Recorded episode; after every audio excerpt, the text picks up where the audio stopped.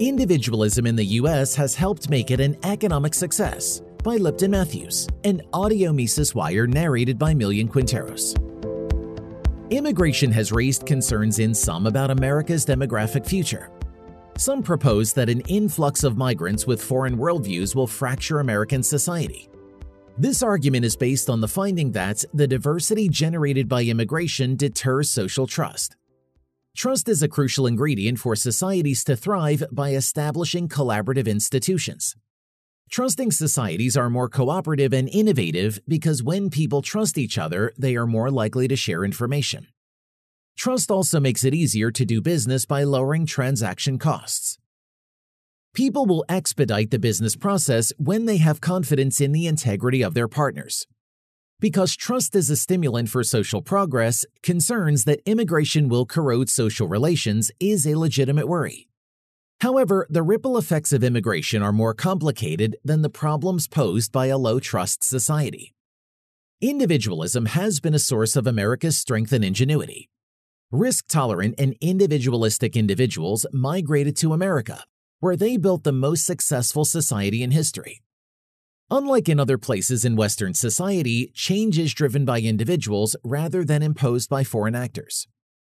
Lawrence Mead explains in his book, Burdens of Freedom, that although migrants prosper in America, recent waves of immigration have been propelled by non Europeans who are not as individualistic as European whites. Such people do succeed in America. However, on average, they fail to embrace freedom as a burden requiring obligations.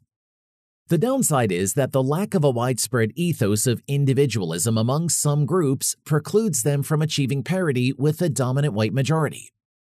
East Asians do well financially in America, yet Mead opines that academics lament their conformity and inability to chart new terrains. Mead thinks that importing less individualistic migrants from non Western countries will sap American dynamism by reducing the propensity for individualism. Historically, America succeeded at assimilating migrants. However, with the advent of multiculturalism, assimilation has become a dirty word. Instead, activists debase the founding fathers and European philosophers.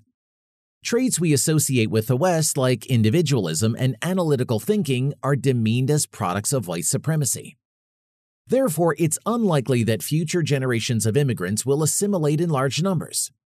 Mead's conclusions might sound far fetched, but they are endorsed by research exploring the long term effects of culture. Personality is heritable, so non individualistic immigrants are likely to birth non individualistic children. Individualism is a strong predictor of innovation and economic growth. Hence, a surge in less individualistic people can limit economic growth rates. Evidence analyzed by London School of Economics researcher C.G. Hu indicates that the reproduction of personality traits hostile to innovation stymies growth. Studying the reproductive rates of Imperial China, Hu shows that elites who subscribe to the conformist tendencies of Confucianism were likely to reproduce. And this adversely affected economic growth rates during the Qing dynasty. So Mead is wrong to suggest that a less individualistic America could lead to unfavorable economic outcomes libertarians are wary of proposals to restrict immigration due to economic and philosophical reasons. However, they must address the damages that immigration poses to sustaining American ingenuity.